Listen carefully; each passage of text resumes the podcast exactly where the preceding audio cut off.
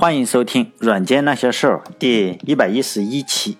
呃，互联网事第四期，STTP 之父或者说是互联网之父，提姆·伯纳斯·李博士，就是在我以前也讲过互联网的时候呢，我就说过，互联网之父呢是有非常非常多的人，因为呢确实有非常非常多的人做出了一些不可磨灭的贡献，但是呢，我今天因为是讲 STTP 嘛，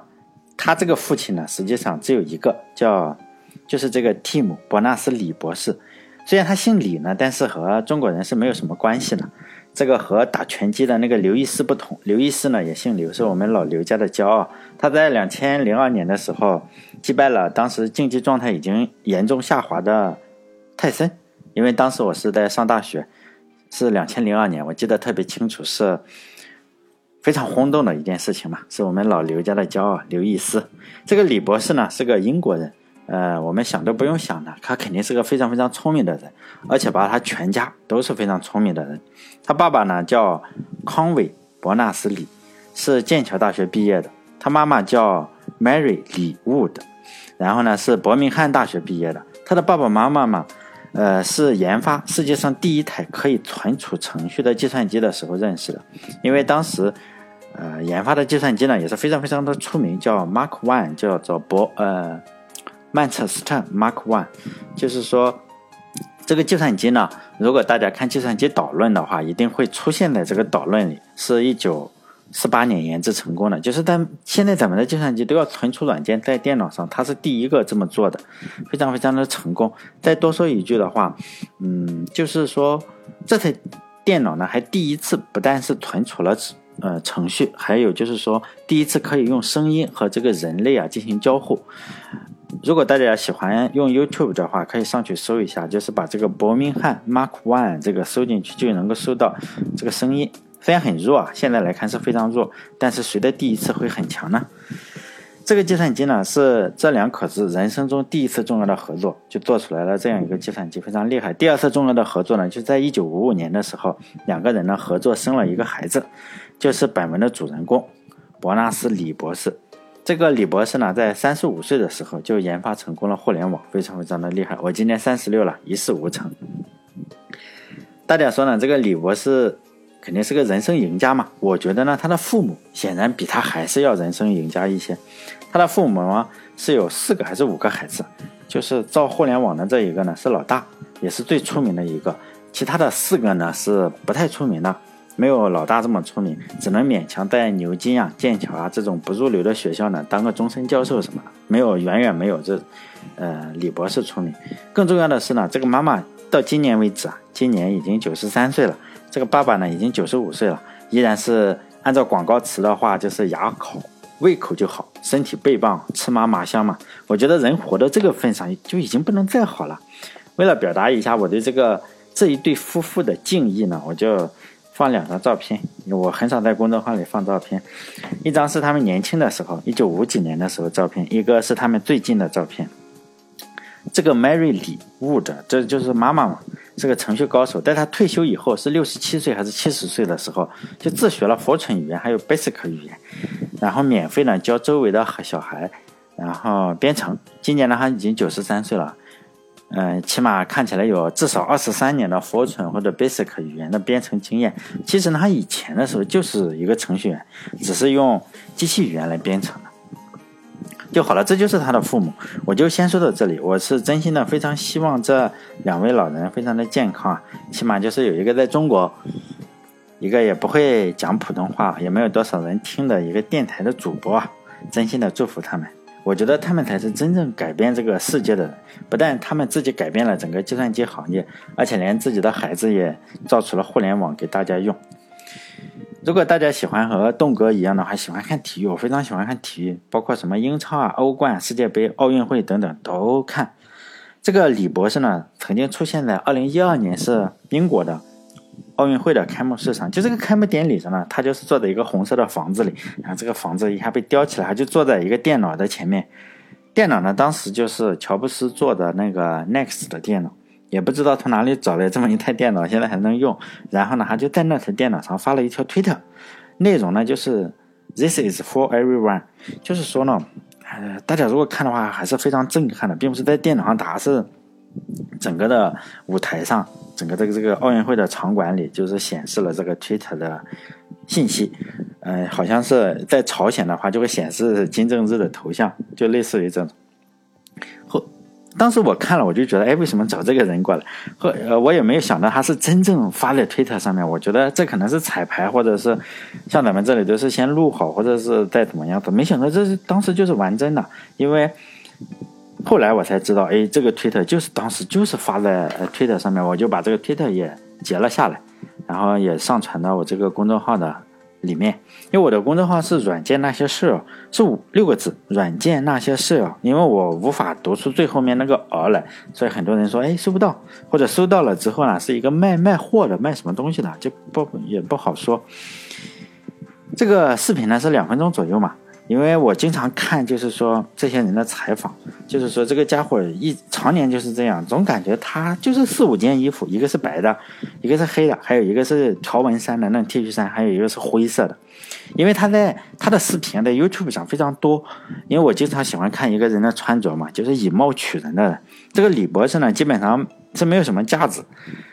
在正式的场合他才会打一个。就是领带，比如说去联合国啊这种地方，哎，发表演讲的时候，你会看到，哎，他打了一条领领带。一般的场合就是，还是那个灰色的或者白色的西服，外加一个他那个衬衫，总是看着皱皱巴巴的样子。虽然在奥运会这个场合，显然他还是觉得不是特别正式嘛，就也没有打领带，那个头发也是那个样子，还他已经秃顶了，就是头发稀稀拉拉的，然后那个衬衫呢也是皱皱巴巴的，就这个样上去，一点也不严肃。呃，我说这些呢，其实我并不是说，嗯，只喜欢看编程视频的人。我录这些东西啊，我我经常收集这种开幕式啊，还有中场休息，比如说超级超级碗这种中场中场的那种视频，然后更多的就是为了看美女嘛。比如说体育上有一个，大家如果看足球的话就知道，呃，巴塞罗那有个后卫叫皮克，皮克他老婆叫夏奇拉，就是他老婆经常在这种体育节目上唱歌，就跳舞。就拉丁拉丁女王那个屁股扭的就跟插了电似的，非常的非常带劲。所以呢，我经常录，只是不小心看到了，哎，李博士竟然也在这里。我再推荐一下，就是说外国有个网站叫 Twitter，就本文介绍的这个李博士在内，很多人实际上都活跃在哪里啊？就是活跃在 Twitter 的第一线上。比如说你 Python 的作者呀。嗯，Ruby on Rails 这个框架的作者呀，还有这个 Go 语言的作者，包括就是现在就谷歌出的那个 Go 语言的作者叫 RoboPike，还有就是很多很多啊，我也不好说了。但是呢，这个呃，推特网站啊和这个新浪微博是 在很多方面是没法比。就是说呢，这些人虽然是编程语言的创始人啊，我们就觉得肯定是非常非常厉害了嘛，你肯定得有个。几十万的关注量嘛，实际上不是，就关注量就几万人。比如说 Python 的作者连十万都不到，嗯，在中国如果你十万都不到，可能连个小网红都不算，你什么都不算嘛。但是他确实是 Python 的作者，而且是真人。包括还有就是 Ruby on Rails 的作者，这个框架的作者，性格也不是不管好不好了，人也不多。还有这个够语言的作者，就是 RoboPike，我记得好像是三万多、四万多。不知道现在增了没有，反正很少很少的人。有时候我这样一看之后，发现哎很惊讶，竟然是这个语言的作者关注量这么少。还有一些已经去了就是 TED TED，咱们看那个演讲，比如说做什么呃图形化数据的这种人，哎，我就赶紧上去搜一下，他也有这个推特，他在推特上说，哎，我去我去这个 TED 就是 TED 这里去做了演讲，然后你点开他的关注者，哎，五百多人，就这个样子，非常非常少。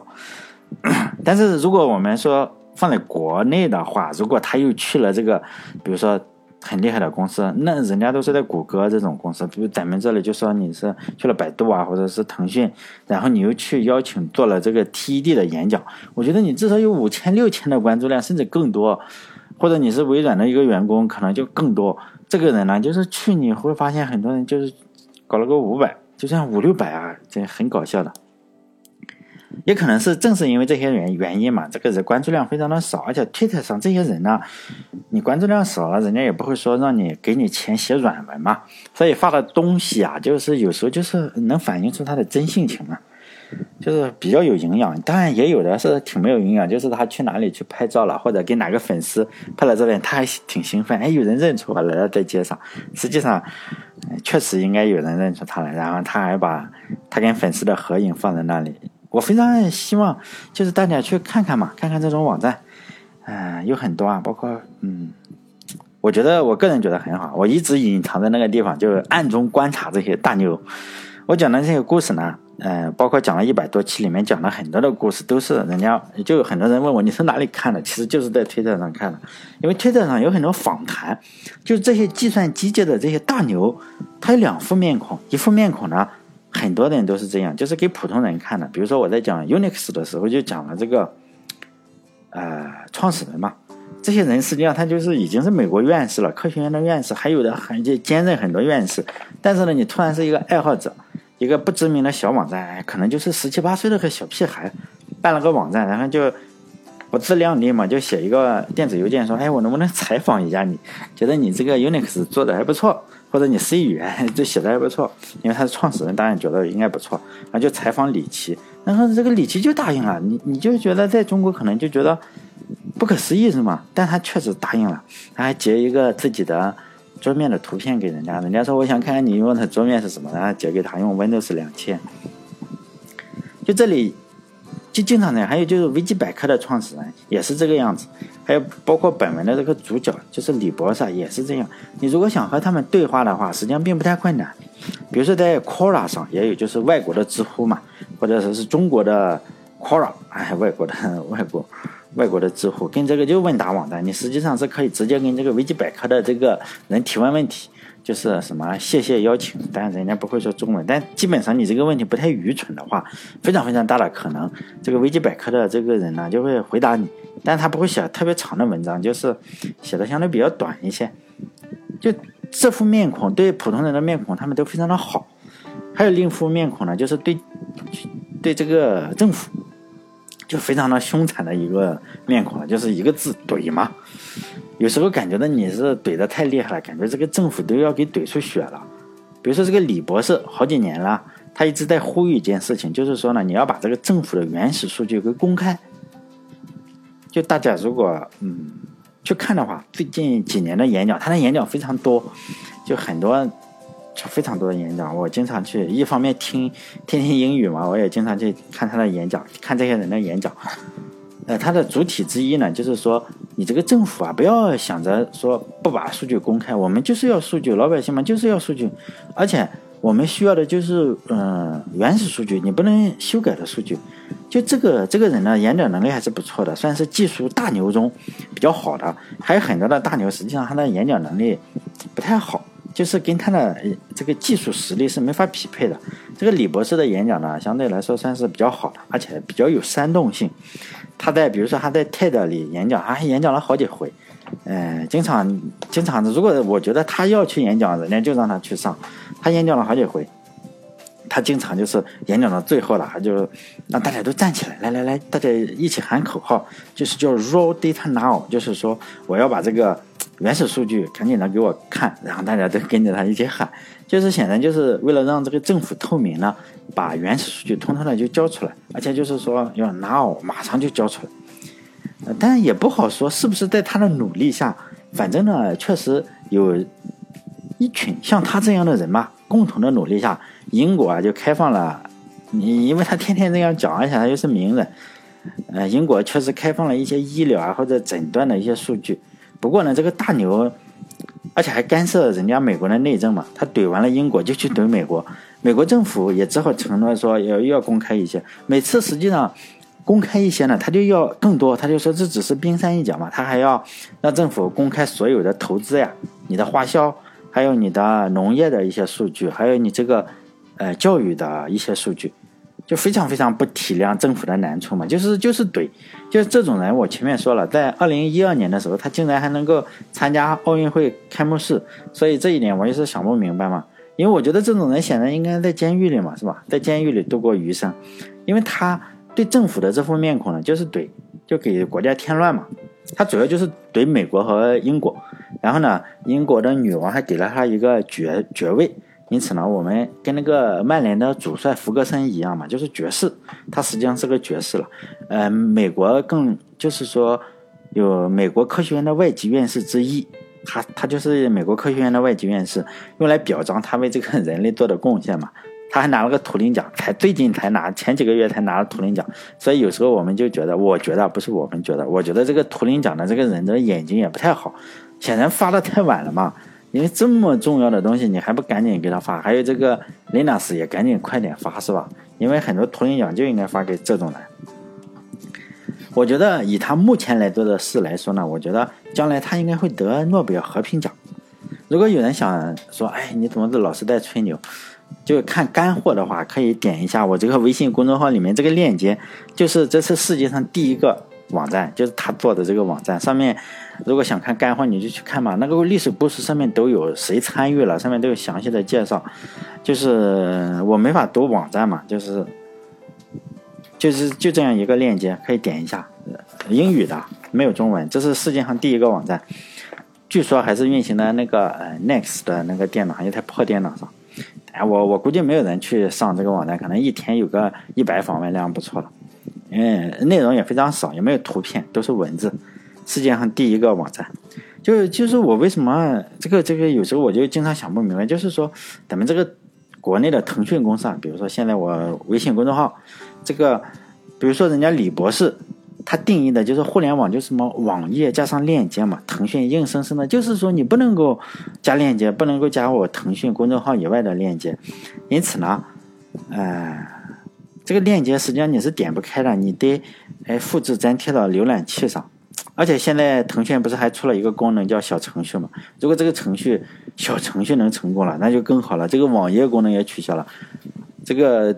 公众号把这个链接功能取消了，然后小程序又把网页功能取消了，是吧？这颠覆性创新。就国内的网站很奇怪，比如说淘宝上你不能放到微信里，淘宝的链接你不能放到微信里。然后呢，这家百度的搜索引擎呢，你又不能索引淘宝。然后呢，淘宝呢，可能你又不能索引美团，反正就这样是吧？生怕自己家的猪呢，就跑到别人家的猪圈里去了。其实我们每个用户都是他们觉得他是养的猪嘛，就不能去别人家，也很纠结是吗？在二零一零年左右的时候，我就记得这个李博士啊，那个七八年前了，经常呼吁嘛，呃，就是说你不能够就 ISP，你不能够。在没有用户的同意之下，不管你是谁啊，不管你是公司啊，就是说你不能够监控人家的信息，除非得到了同意。那时候我就后知后觉嘛，就觉得啊，这个肯定是危言耸听嘛。因为我个人觉得危言耸听，我觉得你是小人物的话，没有人看你信息。比如说我的信息，你你拿给人家看，人家都不看，更何况是是吧？呃，有点点就是说，可能是你有点迫害症嘛，就叫妄想症嘛。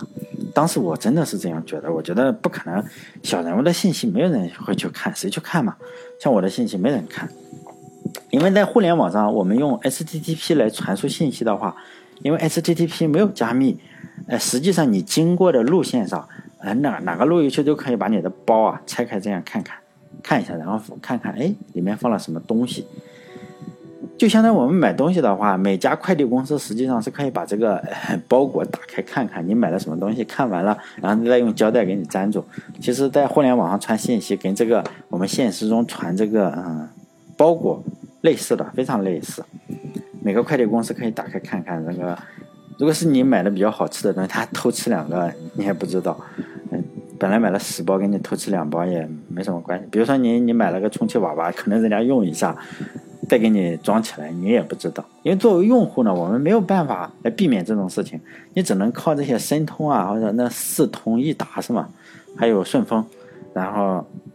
自己啊，就是说你只能自己约束自己，哎，你我们没有办法去搞。我们上网的时候也是这样，运营商呢就类似于是这些快递公司嘛，他就是呃快递公司的快递员。这些数据包，我们上哪个网站的数据包，他实际上都可以看一遍。碰到他们感兴趣的数据包，他就复制一份嘛，就这些运营商复制一份，然后不，或者是看到特别敏感的，就直接不给你送了，直接给你一个四零四就拉倒。而且你没有办法去投诉嘛，你觉得哎这个网站是不是挂了？你不知道是不是挂了，美国政府就这样嘛，其他国家可能不是这样，是吧？我认为除了美国，没有没有其他国家可能监控嘛。因为在两千二零一三年的时候，美国给了美国出了一个人叫斯诺登嘛，他就是个程序员，他参加了一个呃，美国政府正在弄一个叫棱镜计划，是吗？棱镜计划，然后这个东西呢，就是说所有的数据，美国政府都要先看一遍，然后再给你送出去，看到吗？是他先看一遍，然后再给你送出去，起码他给你送到了，是吧？没有吃，没有没有把你的数据包给你吃了。起码送到，就所有数据看一遍，这就是说，斯诺登这个是程序员，就觉得良心不安了，不行了，这个受不了了，就跑到香港了，然后把这件事情给透露出去。但是在香港好像是住了几天酒店，这个信用卡就刷爆了，没什么钱，然后就去住了一个好像贫民窟类似的东西，住了几天，好像又待了几天，然后又去了俄罗斯，所以他真会挑地方是吗？就去了中，呃，先来中国香港，然后又去俄罗斯，现在好像还在俄罗斯。这件事情发生以后，我才二零一三年的时候，我才意识到，哦，你竟然是一个 nothing，一个小人物，竟然也会监控你的数据包。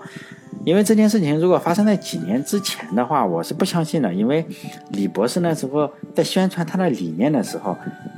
我我认为这是假的。我认为是，除非你是特别重要的人，人家可能是看你，比如说你是个呃比较出名的人嘛，起码是才会看你。否则你不出名，人家看你还浪费资源。但后来我才发现，哦，这是真的。那所以，我这个人的就是后知后觉嘛。他的意思是，没有本人同意，你不能监控网络。我就当时觉得很幼稚，而且这件事情呢，当时所有公司。不止我幼稚，所有公司也不支持，因为 Facebook 呀或者谷歌呀，它就本身就收集你这个用户信息，它显然不支持嘛。最初的几年也确实没有人支持他，因为他虽然是个名人，到今天为止，我去上网看了一下，二十多万、二十五万粉丝，不是很多啊，非常少是吗？尤其他这么出名的人，还图灵奖，哎，二十多万，你如果在中国的话，你是图灵奖获得者，你岂不要两千万粉丝或者是两亿粉丝了？他就二十多万。因此，他说的话实际上听到的人也不多。比如说，如果像高晓松老师或者是逻辑思维的罗振宇老师，他们可能有千分之一的粉丝就超过二十万吧，或者是百分之一。所以呢，呃，如果你你关注了他，如果你去看他的那个呃链接的话，他他发推特发链接的话，你就会发现一个很奇怪的现象：他在上面演讲，下面听演讲的人没几个，加上工作人员发现，哎。二十个人就是这样，非常非常 非常的凄凉，稀稀拉拉的，没有那种人山人海的感觉。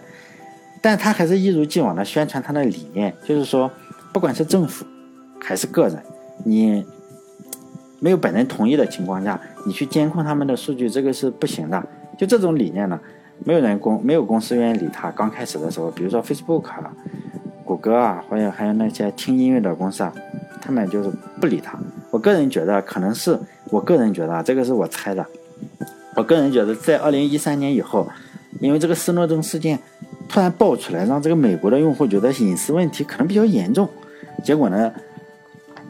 老百姓，美国的老百姓，呃，关注了以后啊，这些商业公司也会装一下嘛。商业公司才被迫觉得我们也非常注重隐私。实际上，刚开始他们一点都不重视。现在这些商业公司越来越会，你首先要做戏嘛。呃，现在当然是重视一些了。好了，这一期的时间也差不多到了，下一期我就想讲一下，呃，他推动这个事件。当然，现在这个呃注重用户隐私、不去网络审查，包括网络中立这个事情啊，可能离成功可能还有十万八千里，可能永远都不会成功。但是呢，我还是很佩服这个呃李博士。做的这个事情是吗？就是好像堂吉诃德一样，没有人听，也没有人看，但他还一天天的，包括现在，你看他发的推特，每天都是在谈这件事情。他发的每一条推特都是干两件事情：政府要公开数据，然后呢，你一定要这些小人物的隐私。就是他是一个，可能是一个没有人在乎他的人，但是他的隐私你依然不能侵犯。就是就干这两件事情。所以呢，有一天我经常说呀，我真的很希望就是诺贝尔啊。发给他一个和平奖，但并不是为了奖励他呀，因为他已经不再需要和平奖奖励了。但是我觉得，如果把诺贝尔和平奖发给他的话，可能对诺贝尔和平奖本身是一个好事，因为这会显得，哎，这个东西还比较公正，因为他确实做了很多事情，虽然。没有人真正的在乎他，没没有，起码现在看起来还是没有人在乎他。好了，这一期时间就到这里。下一期再讲一讲他因为我这个人我非常佩服他。好了再见。